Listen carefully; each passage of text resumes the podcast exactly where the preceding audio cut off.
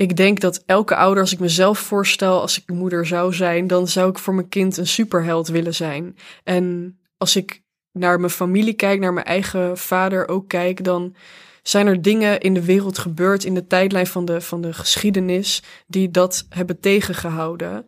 En ik denk dat dat bij veel mensen gebeurt, of het nu door een, uh, uh, een burgeroorlog is, uh, of dat het door ziekte is, of gewoon door dat het gewoon niet lukt. Theater, theater, theater, theater. Bellevue, Bellevue, Bellevue, podcast.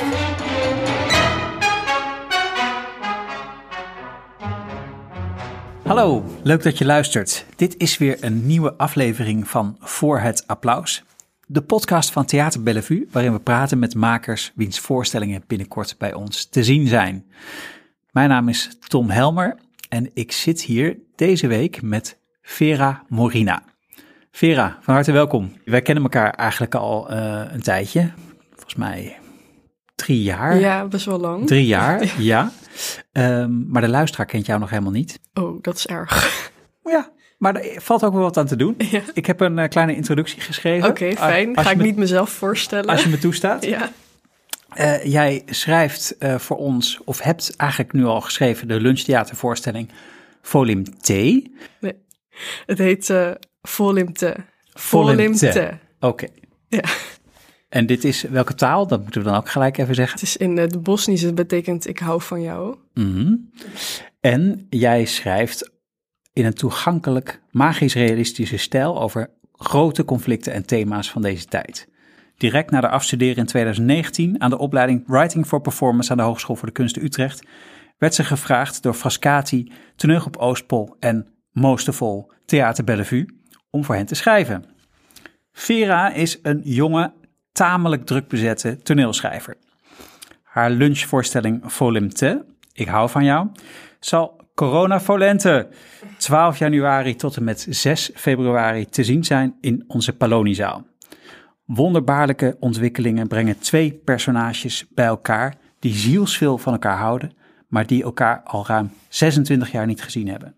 Het stuk gaat over biculturaliteit, de gebrekkige kennis in Nederland over wat zich in de jaren 90 heeft afgespeeld in Joegoslavië en afwezige ouders. Uw interviewer van dienst heeft al vier verschillende versies van de tekst mogen lezen en hield het al vier keer niet droog en was daarin bepaald niet de enige. Mee eens, Vera, deze introductie? Zeker. Ja. ja. Ja. Gelukkig. Mist er nog wat wat jou betreft? Uh, nou ja, ik weet niet of ik heel druk bezet ben. Ik zit ook gewoon uh, veel thuis op de bank te okay. gamen.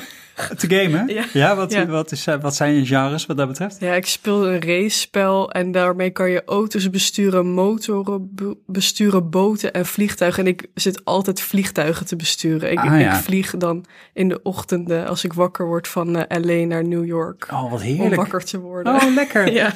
Uh, wij leerden elkaar kennen uh, toen jij een vroege versie van jouw afstudeerwerk liet lezen ja. aan mij. want ik werd toen door jouw klas gevraagd om vroege versies van jullie afstudeerwerken ja, te lezen klopt. en daarover te praten. Ja. Dat werk heette bij jou, in jouw geval, What Happened in Pristina. En Pristina is de hoofdstad van Kosovo. Yes. En wat mij heel erg trof in dat stuk was dat je een openingsscène schreef met heel wat personages.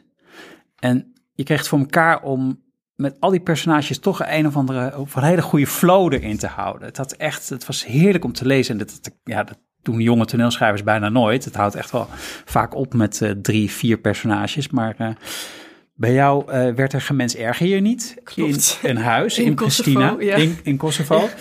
Door Jufa, Hanya, Bayram, Muharram. En toen lag er ook nog, zagen er twee personages lagen op de bank. Joshua en oma. Ja. En dan zat er ook nog eentje boven, op de bovenverdieping, en die heette Flora. Ja, klopt. Hoe kwam je aan deze personages? Zijn de, dat mensen? Aan de namen? Of, uh, ja, maar zijn dat mensen die je um, ook kent ergens? Of waar, waar nee, had je ze vandaan? Inspiratie voor het stuk kwam toen ik tijdens de opleiding... Uh, ik ben opgegroeid. Mijn moeder komt uit Den Haag, is een Hollandse vrouw. Mijn vader komt uit Kosovo, is een uh, Albanese man. En uh, gedurende mijn jeugd tot mijn achttiende was ik heel weinig bezig met mijn uh, deels Albanese, Kosovaarse afkomst. En tijdens mijn studie vond ik de vrijheid en uh, soort van de zelfacceptatie om die kant uh, wat meer te onderzoeken. En toen ben ik na heel veel jaar naar Kosovo gegaan en heb ik daar na heel veel jaar mijn familie teruggezien. En ik denk dat de personages een beetje geïnspireerd zijn op mijn familieleden vandaar. Um, ja, dat. Ja, na hoeveel jaar uh, hoeveel jaar zat er tussen dat je daar voor het laatst geweest was? Ik denk wel 15 jaar. Dat is echt. Uh, ik ben echt als klein kindje gegaan, volgens mij vlak voor de oorlog of vlak erna. En uh, daarna dus als, als volwassen, jongvolwassene. Ja. ja. En als we het over de oorlog hebben, als jong kindje, wanneer was dat dan in Kosovo? Goh, ja. Oh, ik, heb, ik heb de hele historische tijdlijn niet in mijn hoofd, maar volgens mij ben ik daarheen gegaan om mijn vierde. Dus dat is in 1999 geweest. Mhm. En ik, ik weet niet uit mijn hoofd precies wanneer de oorlog wanneer er pauzes waren tussen de, tussen de oorlogen en de spanningen. Uh, ik weet wel dat toen uh, het land in, in, in, slechte staat was. Dus nu, uh, toen ik terugging, was het veel moderner dan ik me herinnerde van foto's en de paar herinneringen die ik had uit mijn jeugd. Ja, je bent dus Nederlands uh, Kosovaars. Je vader is uh, Kosovaar. Ja. Wanneer werd jij voor het eerst bewust dat je die biculturele identiteit hebt? Ja, dat is ook dat is een lastige vraag. Ik ben de eerste jaren in mijn leven in Den Haag opgegroeid. En de beste vrienden van mijn ouders waren ook uh, twee gezinnen waarin de vrouw, een Hollandse vrouw en een Albanese man. Uh, en daarna ben ik naar Limburg verhuisd. En het gekke was toen in Limburg was ik heel erg de, het meisje uit Den Haag. Eerder dan een, een Nederlands Kosovaars iemand. Mhm. maar ik zat wel in de klas met een jongen, uh, Tim. En die had dezelfde afkomst als ik. Uh, en ik denk dat, dat we daarin iets in elkaar vonden waardoor ik dat binnen mezelf voelde. Uh, maar wanneer ik voor het eerst echt geconfronteerd was met mijn afkomst, ik weet het niet precies. Nee. En wat voelde je dan uh, binnen jezelf? met die jongen uit mijn klas? Nou ja, wat, je had een soort mattie daarin. Ik weet niet of, de mat, of jij het de mattie noemde, maar... Er is, een, er is één gevoel, dat, daar kwam ik echt in mijn afstudeerjaar achter toen ik terug naar Kosovo was gegaan. Eh, toen ik daar op straat liep, voelde ik voor het eerst dat mensen uh, dezelfde lichaamsbouw hadden als ik. Ik weet in Limburg was ik zo super onzeker over. Uh, ja, mensen die nu luisteren denken echt dat ik eruit zie als een alien of zo. Ik ben ook gewoon een. Ik heb gewoon een normaal lichaam, hoop ik. Ik hoop dat alles goed functioneert. Ja, maar, zo ziet het eruit. ja. ja. maar uh, ik was zo op de middelbare school zo super onzeker, omdat ik bepaalde kleren die um, Hollandse meisjes uit mijn klas droegen, die stonden mij gewoon niet mooi. bepaalde vorm broeken, low-waist broeken ga ik never dragen. Ziet er niet uit bij mij. Maar toen was ik in Kosovo en toen zag ik opeens zo mensen met dezelfde beetje kaakstructuur, um, uh, vorm van schouders, uh, heupen, taille of zo. Uh, en natuurlijk in Kosovo ziet iedereen er nog steeds super anders uit dan elkaar. Iedereen verschilt van elkaar. Maar ik voelde daarvoor het eerst dat ik dacht, wow, ik iets in mijn biologie komt, komt hier vandaan. Uh, en dat, uh, dat is een speciaal gevoel. Ja, en dat verklaarde ook wat voor jou. ja, echt, ja, toen dacht ik opeens, ik ben al die jaren onzeker geweest. Ja. Why? Ik, ik hoor hier, is het gewoon oké. Ja, ja, dat lijkt me een fijn gevoel op zich. Ja. ja. Ik wil graag even dat lijntje afmaken van de personages. Wat Zeker, ik helemaal ja, okay. stom heb laten liggen. Um, wie waren die personages dan? Of hoe, hoe, hoe kwam je eraan? Ja ze, nou ze, hadden dus wel iets weg van, uh, van de familie waar ik vandaan kom. En tegelijkertijd, um, de personages die ik schrijf vertegenwoordigen meestal allemaal een net iets ander wereldbeeld. Dus het stuk, mijn afstudeerwerk ging uh, ook over uh, Kosovaar zijn, Nederlander zijn, uh, dealen met een, uh, een oorlog verleden, maar ook met, met veel mensen in één huis wonen en uh, soort van individu versus collectief. En al die personages hadden daar net een ander wereldbeeld over. En ik denk dat ik al die wereldbeelden wel een beetje in mezelf heb, maar ook binnen mijn familie en binnen mijn vrienden, binnen de kunst die ik Ja. tot me neem. Ja, kun je een paar van die wereldbeelden eventjes uitklappen? Twee of zo. Ja, het ging eh, eh, een concreet conflict in het stuk was dat er eh, nieuwe buren waren daar. Het gaat dus het familiedrama speelt zich af in Kosovo. En er waren nieuwe buren. En je hebt in Kosovo heb je Albanese Kosovaren en je hebt Servische Kosovaren. En er kwamen nieuwe buren wonen. Een man met zijn dochter. En zij waren Servische Kosovaren. En er was binnen de familie een, eh, een vraagstuk over of ze eh, die mensen binnenlieten. Eh, dus kan je bevriend zijn met mensen die ooit je, je vijand zijn geweest? En wat is slachtofferschap, daderschap? Bijvoorbeeld de dochter van die Servische man is geboren na de oorlog. Dus zij heeft al qua tijd helemaal niets met die oorlog te maken. Ze, heeft toen, ze was er toen niet eens. Maar kan je daderschap blijven verhalen op mensen die na de handelingen geboren zijn?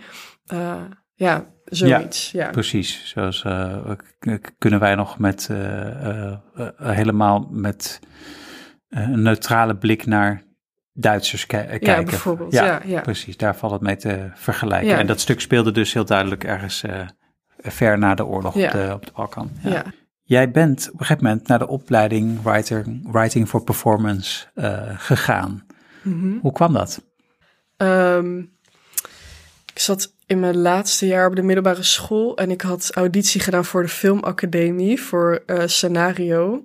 Eh, want ik wilde eh, films en televisieseries schrijven en ik was afgewezen daarvoor. Oh. Pijn in mijn hart Want je hield steeds. veel van, van films en televisieseries? Ja, best wel. Het enige toneel waar- of een theater waar ik naartoe ging was echt tot, tot de eerste jaar op, op de HKU alleen maar cabaret. Ik had eh één keer een, een boekenbewerking gezien op het toneel in de Schouwburg van Venray, waar ik ben opgegroeid. En verder was ik alleen maar naar eh, stand-up en cabaret gegaan.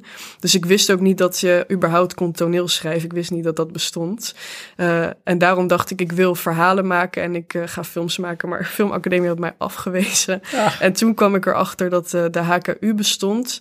Er was een selectieweekend.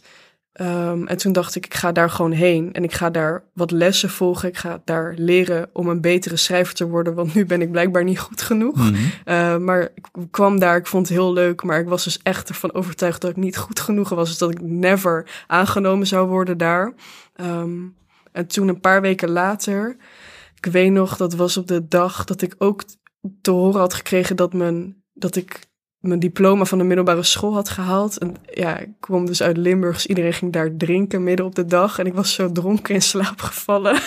En ik was wakker geworden, helemaal uh, beduust. En toen keek ik op mijn telefoon en stond daar het mailtje van de HKU dat ik was aangenomen. Nou, wow. Ik werd helemaal lijp. Oh, wauw. ja, ja. 2015 was dit, als ik uh, goed terugtel. Of nee, 2014. 2014. 2014. Ja. ja. Ja. En toen heb je nog wat meer gedronken in uh, Limburg. Ja, ik moest wel echt even bijkomen. Ik moest even goed wakker worden. Zeker weten dat het niet een of andere halve droom was of iets raars. Uh, en daarna ben ik wel uh, heel blij gaan feesten. Klopt, ja. ja. En met wie was je op dat moment? Mijn moeder was beneden.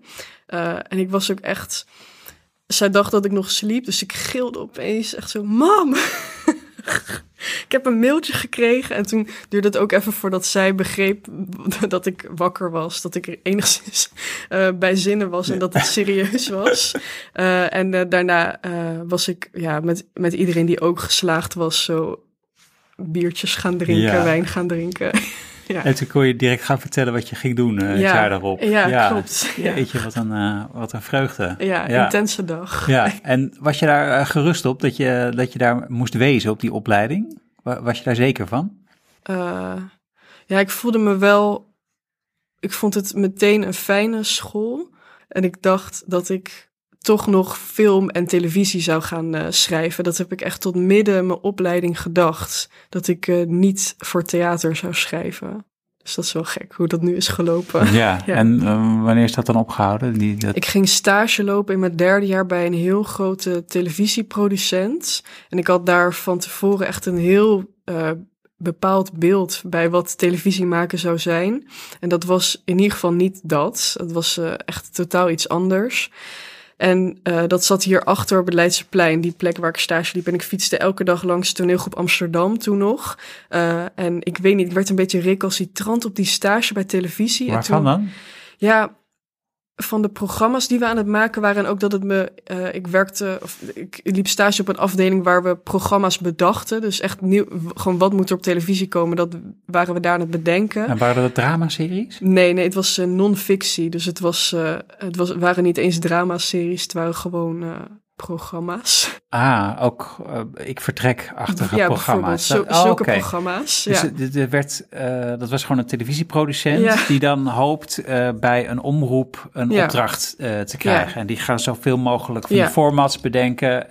en dan gooien ze die allemaal uh, in Hilversum. uh, ja, allemaal pitchen en dan ja. worden sommige programma's uh, gekozen en gekocht en gemaakt en andere niet. Ja, maar ik was daar heel erg slecht in. Ik, het lukte mij gewoon niet om op echt vernieuwende programma-ideeën te Ja. komen. er zit geen John de Mol in jou. Nee, ik denk het niet. Nee.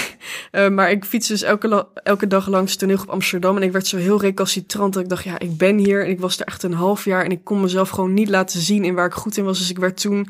Op de opleiding was iedereen wat meer richting toneel. En toen zei ik opeens, nee, ik ga televisie doen. En toen was ik bij de televisie. zei ik, nee, ik ben echt een toneelmaker. Dus toen eh, ging ik opeens ook uh, door de week heel vaak naar voorstelling van toneelgroep Amsterdam. En toen weet ik dat ik Ipsenhuis zag. En een week daarna volgens mij Kings of War. En toen dacht ik, dit is wel sick. Dit is best wel vet eigenlijk.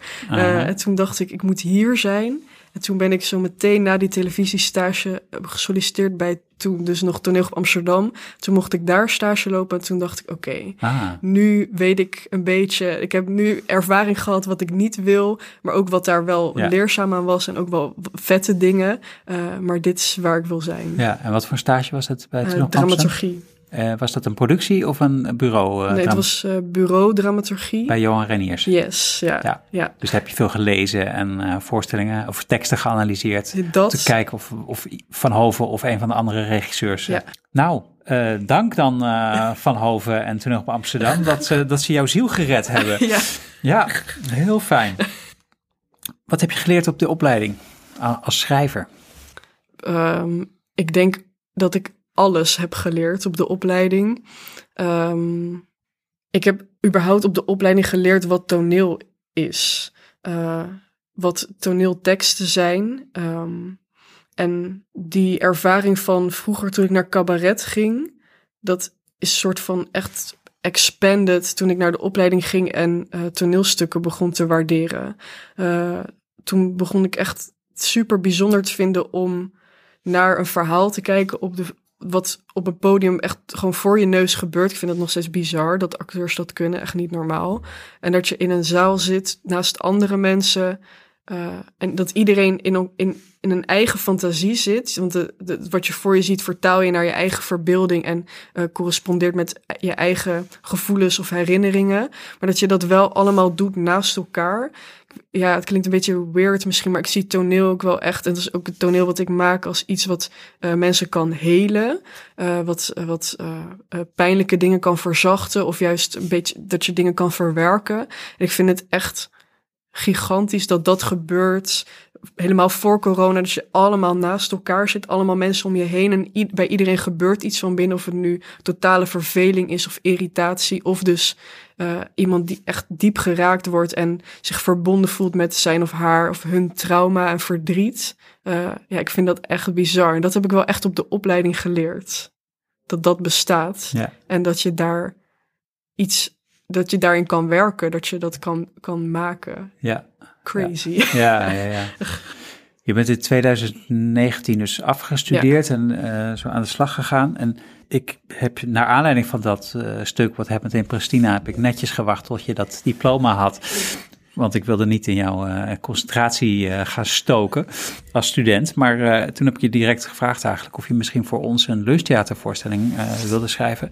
Dus sindsdien hebben we gewoon, spreken elkaar regelmatig. En weet ik dus ook dat je je wel veel aantrekt ook van de wereld. En je hebt een paar thema's die je ook wel graag in je werk zou willen verwerken. Ja. Zoals ja, gender eh, thema, eh, het gender thema is, eh, is groot voor jou.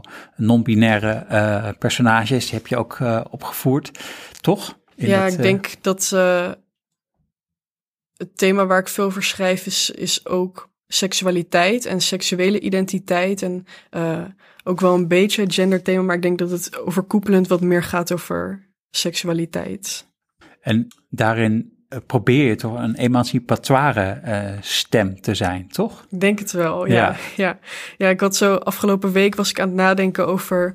eh, ik ben denk ik iets te introvert en iets te people-pleasing. En misschien verlegen om echt een activist te zijn. Maar misschien binnen het theaterlandschap ben ik wel iets meer een activistische schrijver dan Ja. een niet-activistische Ja. schrijver. Ja. Ik had eh, vier weken geleden eh, Don Duins hier eh, in de podcast. En die had een hele mooie uitspraak eigenlijk. En daar moest ik ook even aan jou denken. En dat was naar aanleiding van een vraag die ik hem stelde. Dat ging over dat hij in, zijn, in het begin van zijn carrière eigenlijk hele lichte stukken vol met grappen schreef over revue-achtige dingen. Toen moest ik aan jou denken. Zullen we even naar hem luisteren? Heel graag altijd. In ieder geval was ik in het begin zo een beetje van leven de lol. Maar ik vind dat niet slecht. Ik vind als je als jonge maker begint, hoef je voor mij niet meteen alle milieuproblematiek of genderongelijkheid of wat dan ook op te lossen. Dat mag wel als dat je drive is als je 23 bent. Maar het is natuurlijk ook belangrijk om vormen te ontdekken, om, om te spelen, om, ja, om een beetje dadaïstisch in de weer te zijn. Snap je dat ik aan jou moest denken? Eh, ja, een beetje wel. Ik heb, dit, eh, ik heb dit ook geluisterd. Ik vond het heel fijn dat hij, eh, dat hij dit uitsprak. Uh-huh. Ehm, tegelijkertijd ben ik natuurlijk juist wel dus een jonge maker die de wereldproblematiek wel meeneemt in mijn, in mijn werk. Ik weet niet of ik nu iets zou kunnen schrijven wat echt nergens over gaat. Het lijkt me wel heel leuk om te doen. En wat ik sinds anderhalf jaar, wat me ook heel erg trekt, is een groot plot bedenken.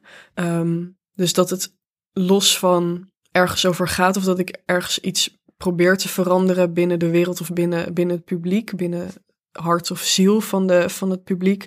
Eh, ik wil gewoon niet dat mijn werk saai is. Mhm. Eh, tijdens het schrijven van de lunchvoorstelling ehm, was eh, Martine Mante mijn tekstcoach. En ik heb echt na elke versie heel vaak aan haar gevraagd: Martine, eh, Martine, is het niet te saai? Is het saai? Is, als, je, als het saai is, moet je het nu zeggen. Dan verander ik Ja. het nog.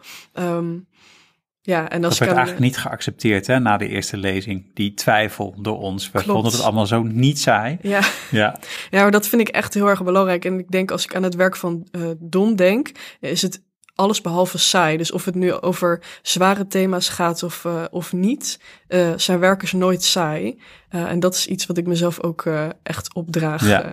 om te maken. maar hij doet- dat bepaald niet door een heel groot plot in elkaar te zetten. Nou ja, ik vind de, de complexiteit van hoe personages met elkaar praten en dan vastlopen of botsen. Of de, de grapjes die ze onderling hebben. en gewoon de. Dat is ook een beetje hoe ik Don ken. Met dat zijn hoofd zo groot is en zoveel verwijzingen en referenties heeft. Ik vind dat net zo goed een groot plot iets. Ja, ja, nou ja, precies. Ja. Ehm, wij, wij zijn nu op het punt dat, dat er eh, gelezen wordt door de acteurs.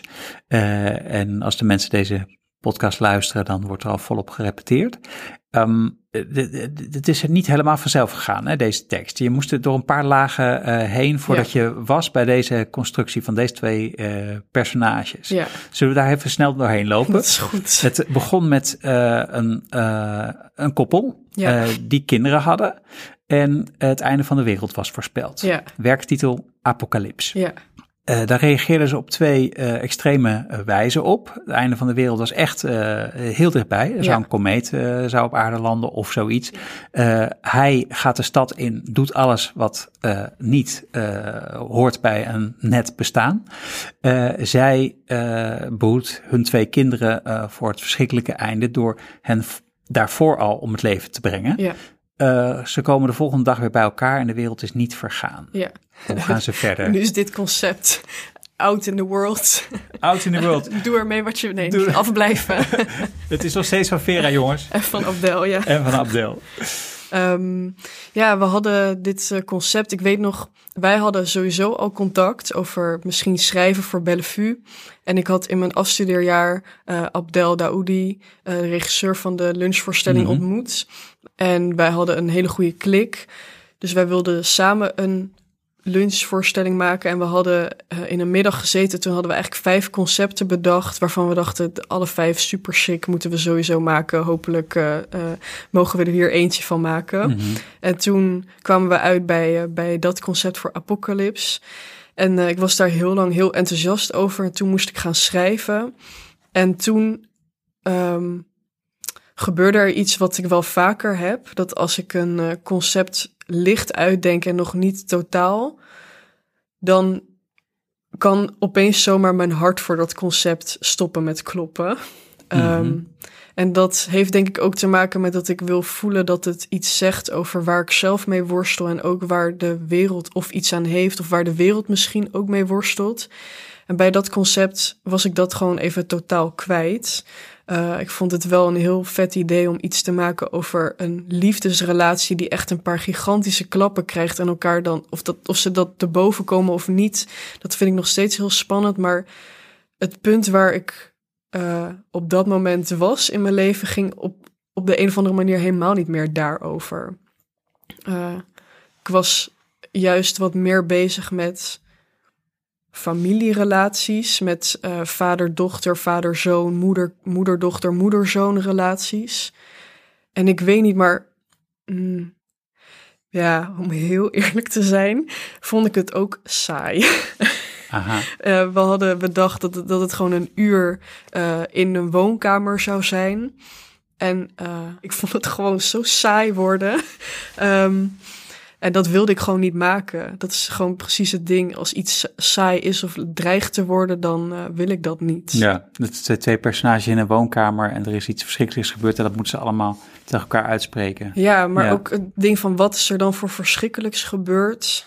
Ja, ik weet niet. Ik vond het heel moeilijk om daar nog te, voor te voelen dat het echt voor nu echt van belang was en dat het niet saai was. Dat, hmm. uh, dat geloofde ik gewoon niet meer. Ja. ja. ja. Waarom was je met familierelaties bezig in die tijd? Nou, ik ben 25, bijna 26. En uh, um, ik, als ik, ik probeer mezelf te leren kennen en ik uh, leer mezelf heel erg kennen aan de hand van wie mijn ouders zijn, hoe mijn opvoeding is geweest en ook wat de geschiedenis van mijn ouders is. Dat zijn veel dingen die ik graag wil weten. Ja, oké. Okay, wie zijn je goed. ouders? Nou, uh, mijn moeder heet Petra, mijn vader heet Nasmi. Uh, mijn moeder is uh, geboren in Den Haag. Mijn vader is geboren in een dorp, ik moet het goed zeggen nu, Glarev in Kosovo. Um, en zij hebben elkaar ontmoet voordat Joegoslavië uit elkaar viel aan het strand bij Pula. En, uh, je moeder was daar op vakantie? Ja, ze was daar op vakantie met een vriendin. Mijn vader was daar aan het werk. Toen hebben ze elkaar een tijdje brieven gestuurd. Toen is mijn vader naar Nederland gekomen. En de afgelopen jaren ben ik op de een of andere manier heel veel bezig met dat mijn vader daar gewoon een wereld die hij kent heeft achtergelaten, ja. maar dat die wereld die hij kende ook is verdwenen. Heeft hij dat voor de liefde gedaan? Ja, hij was heel erg verliefd op mijn moeder.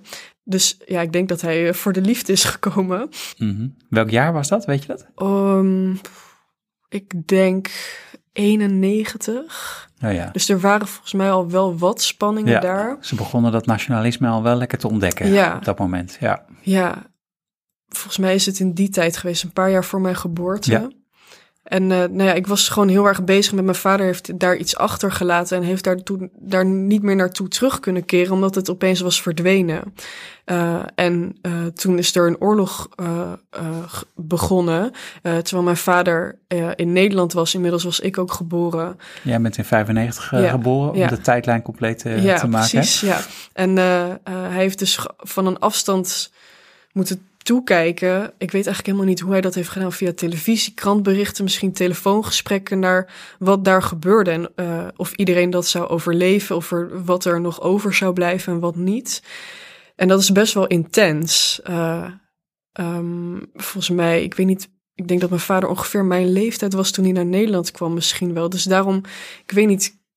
Daardoor raak ik, ik ben daardoor geraakt. Uh, en ik heb daar ook heel veel vragen over. En ook over mezelf en over hem. Mhm. Wat voor een opvoeding heb je gekregen?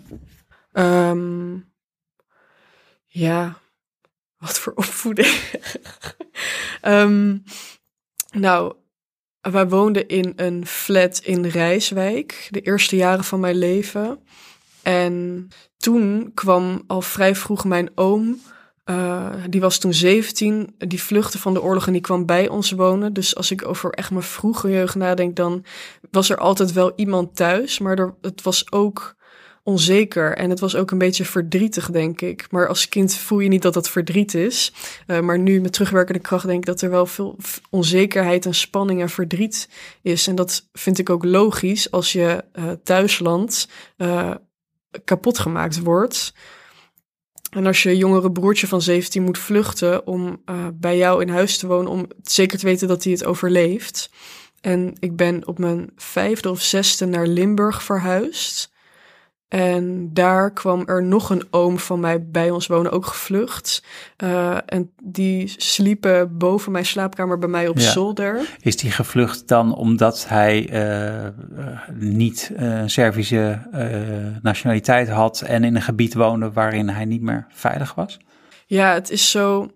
We hadden afgelopen zondag hadden we ook een lezing van het stuk en het is gewoon echt complex. Het is eigenlijk complexer dan ik in mijn uh, jeugd heb geleerd. Uh, Kosovo uh, is een land, maar sommige andere landen vinden dat Kosovo geen land is, waaronder Servië. En Servië zegt dat Kosovo een provincie is van Servië, dus niet autonoom is.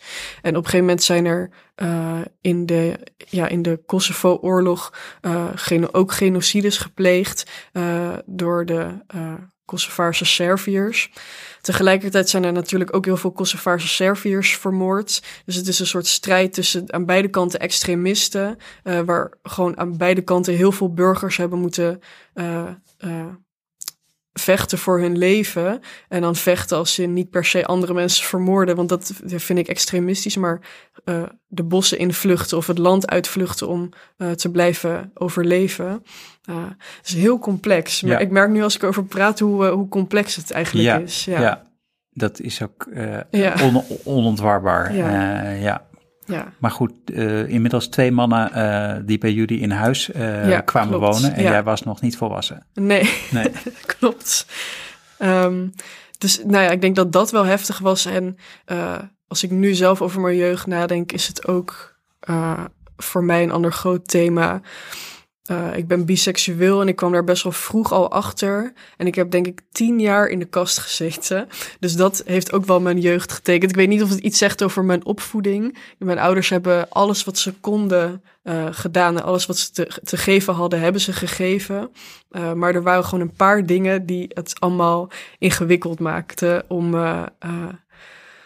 om zorgeloos te zijn als kindje. Ja. En dan snap ik inderdaad ook wel dat als je 25 wordt, dat je nog veel uit te ja. zoeken hebt en ja. uit te sorteren. Klopt. Precies, ja. ook met die uh, seksuele geaardheid uh, daar nog bij. En hoe dat dan in Limburg uh, geweest is. Daar kan ik me ook nog niet alles bij voorstellen. Ja, klopt. Ja, mm, ja ik snap het. Ik snap het. Dus er moest een volgend concept komen voor deze voorstelling. Ja. ja. En toen... Um ik weet dat ik in een uh, huis zat van een vriendin van mij, Janneke. Zij was in Zweden. Uh, zij woont hier in Amsterdam in de Pijp. En ik zat in haar huis, ik zat op de grond in de woonkamer. En uh, ik had al een paar dagen geprobeerd het oude concept uit te werken. Het lukte niet. Is Janneke Jansen, toch? Yes, ja, ja ook collega, student, ja, zeker. hetzelfde jaar. Ja. ja. En um, ik zat daar en zij heeft geen televisie, dus ik, was, uh, ik kon echt mezelf niet meer afleiden. Ik zat met mijn laptop open. Uh, ze heeft wel een televisie, sorry, ik knip het eruit. ik beschuldig haar van geen televisie hebben. Oké, okay, ik pak ze hem heeft even een televisie. ik zat daar op de grond met mijn laptop voor mijn neus en het lukte niet. En toen uh, heb ik mezelf, denk ik, drie dagen... Want ik hikte tegen de deadline voor de eerste versie van de tekst aan. Dus heb ik mezelf drie dagen de tijd gegeven. Ik dacht, als alles mogelijk is... Uh, wat zou ik dan willen? En toen begon ik dat uit te werken. Uh, had ik het concept voor, voor wat het nu is naar jou verstuurd, naar Abdel verstuurd, naar Martine verstuurd. En daarna in, in een week de eerste versie geschreven. Omdat iedereen nog een beetje dacht van ja, maar waarom gaan we nu wisselen? Waarom doen we dit? Dacht ik, geef me een week. We werden allemaal heel bang. We moesten de hele Tuurlijk. casting uh, moesten Ja. stopzetten. En ja. Ja. Eh, daarom, ik was echt super hard toen tegen mezelf. Maar ik, dacht, echt, geef me alsjeblieft allemaal een week. Ik zet het op papier en ik ga beloven dat, het, dat er iets waardevols in zit. Uh, maar dat is dus echt in anderhalve week zo helemaal geturnd. Uh, Ja. Echt uh, stress eigenlijk. Ja. Maar ja, En een wonderbaarlijk mooi script is daar toen uitgekomen. Gelukkig, Eh, dank ja, je. Ja, ja, ja. En uh, nou ja, de, ik zei het al in mijn inleiding al, het was al direct heel erg uh, roerend. En uh, ja, kun je er iets over zeggen uh, wat het concept is? Wat, wat gaan we zien? Ja, het, um, het stuk gaat over personage Anna. Uh, zij is midden dertig en uh, zij staat allemaal spullen uit een, uit een kindertijd in Bosnië weg te gooien. Um, ze wil dat weggooien, maar dan begint het te regenen. Ze loopt nog even naar binnen en voor ze het weet draait ze zich om. En dan staat haar vader met heel veel bloed op zijn lichaam voor haar neus. En uh, zij hebben elkaar 27 jaar niet gezien. Ja, we moeten wel even zeggen, Ja. spoiler alert. Hè? Ja. Mensen, als jullie komen kijken en jullie moeten komen kijken en jullie houden niet van spoilers, dan moet je misschien eventjes uh, genoegen nemen met wat Vera tot nu toe heeft verteld. ja. um, nou, dat, dat is wat er gebeurt. En um, zij staat die spullen weg te gooien van haar jeugd. Zal ik gewoon alles ja, vertel het. de spoilers? Oké, okay. iedereen die nu luistert, eigen schuld. Ja. um, uh, zij gooit alles weg omdat zij, uh, ze is zwanger en ze wil haar kind niet uh, haar geschiedenis meegeven, omdat het te zwaar, te complex, te verdrietig, te pijnlijk, te beangstigend is. Dus zij staat eigenlijk haar hele identiteit in een vuilniszak te stoppen en haar vader komt haar tegenhouden. En hij wil haar een ander verhaal over haar afkomst en haar geschiedenis geven. En voor mij gaat dat heel erg over dat ik denk dat elke ouder, als ik mezelf voorstel, als ik, uh, uh, als ik moeder zou zijn, dan zou ik voor mijn kind een superheld willen zijn. En als ik naar mijn familie kijk, naar mijn eigen vader ook kijk, dan zijn er dingen in de wereld gebeurd, in de tijdlijn van de, van de geschiedenis, die dat hebben tegengehouden. Uh, en ik denk dat dat bij heel veel mensen zo zit. Of... Die dat hebben tegengehouden, die, hebben ervoor gezorgd dat die vaders geen superheld konden worden. Ja, en ook dat, moeders. Ja. ja. En ik denk dat dat bij veel mensen gebeurt. Of het nu door een, uh, uh, een burgeroorlog is, uh, of dat het door ziekte is, of gewoon door dat het gewoon niet lukt. Die teleurstelling aan beide kanten van kinderen die iets meer had, nodig hebben gehad, maar dat niet hebben gekregen. En ouders die meer hadden willen geven, maar dat niet kon. Ik denk dat dat uh, voor mensen van mijn leeftijd en misschien ook voor jij bent vader. Ik denk mm. dat dat uh, iets is waar we het over moeten hebben, om het even ja. zo uh, te zeggen. Dus eigenlijk dat het, het lot wat je, wat je treft ja. en, en, het, en het grote verdriet daarover. Dat is het eigenlijk. En, en, en toch nog uh, daartegenin uh, een superheld uh, willen zijn ja. of een verhaal daarover omheen maken. Ja. Dit gaan we niet spoileren. Nee. Maar er worden superheldenacties uitgehaald Zeker, in het stuk. Heel Zeker. science fiction. Het is echt te gek. ja, ik, ik, ik ben verbonden met het stuk, maar eh, serieus, ik ben alweer geroerd eigenlijk uh, door het verhaal wat je vertelt. Het is heel uh, bizar inderdaad, maar ik vind dat, dat je dat heel mooi hebt getroffen. Jeetje Vera, ja. we hebben in de cast nadrukkelijk ook op jouw wens, daar hamerde jij op, echt gezocht naar zoveel mogelijk mensen die zelf een biculturele achtergrond hebben. Dat is gelukt. We hebben geleverd als producent. Klopt. Ook met een beetje geluk, maar we hebben echt een hele mooie cast met uh, Vanja Rukavina, die speelt uh, de vader. En Goncha Karasu speelt uh, de dochter. Ja. en het wordt dus al ge wordt geregisseerd door Abdel Daoudi. Daoudi. En, of, hè? Abdel Daoudi. Abdel Daoudi. Ja. En kun jij dan ook de naam van onze Griekse bebaarde vormgever uitspreken? Oeh. Vasilis? Vasilis Apostolatos. Apostolatos. Maar ja, nu doe ik het echt op zijn Hollands. Sorry, Vasilis. Sorry, Vasilis. Maar uh, dat is er een. En ik heb nog een uh, nieuwtje voor jou, Vera. Uh, wij hebben onze technicus, die een Servische ja. achtergrond heeft, hebben we bereid gevonden om om eh, de techniek te gaan doen. Iljana Kiravic. Super lijp. Ja, het is eh, toen we bezig waren met de casting. Ik, eh, ik wist dat, dat Wanja er was, dat hij bestond als acteur. En ik Ja. vind hem echt een ongelofelijke acteur. En toen, ik, eh, toen we het concept hadden omgegooid en dit het was. Ik had Goncha ooit op scherm gezien. En ik vond haar, ik weet niet, ik moest aan haar denken tijdens het schrijven. En ik dacht gewoon, dit moet gewoon, het moet, het moet, moet, moet.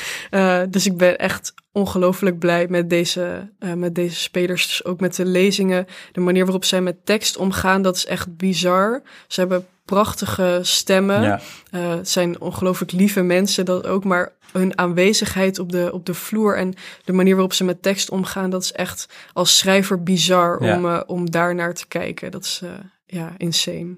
Zou je nog een keer willen verwoorden waarom het zo belangrijk is dat er eh, mensen op het podium staan en aan de voorstelling werken die die biculturele achtergrond hebben?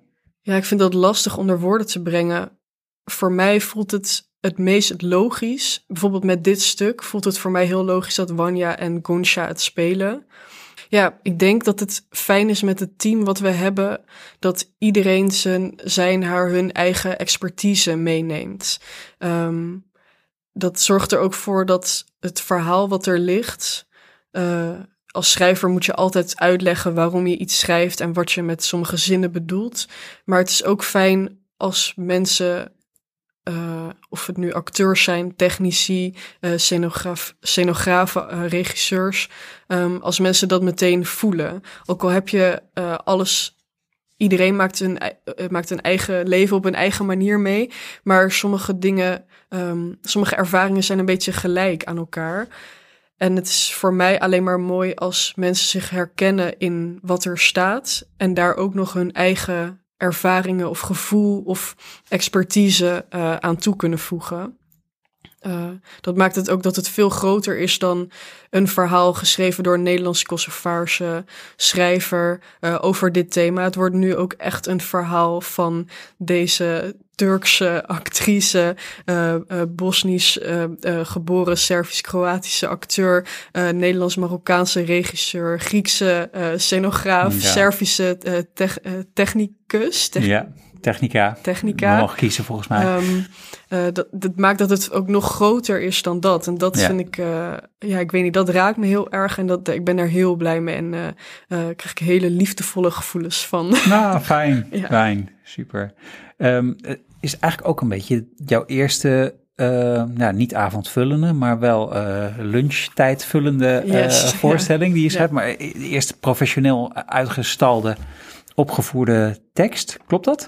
Ja, ik heb een één actor geschreven bij, eh bij Toneel op Oostpol. eh, samen met, het was, er speelden drie één acteurs op één avond. Yücel ook, die ook een lunchvoorstelling heeft. Yes. En eh, Maria Goos. Ja.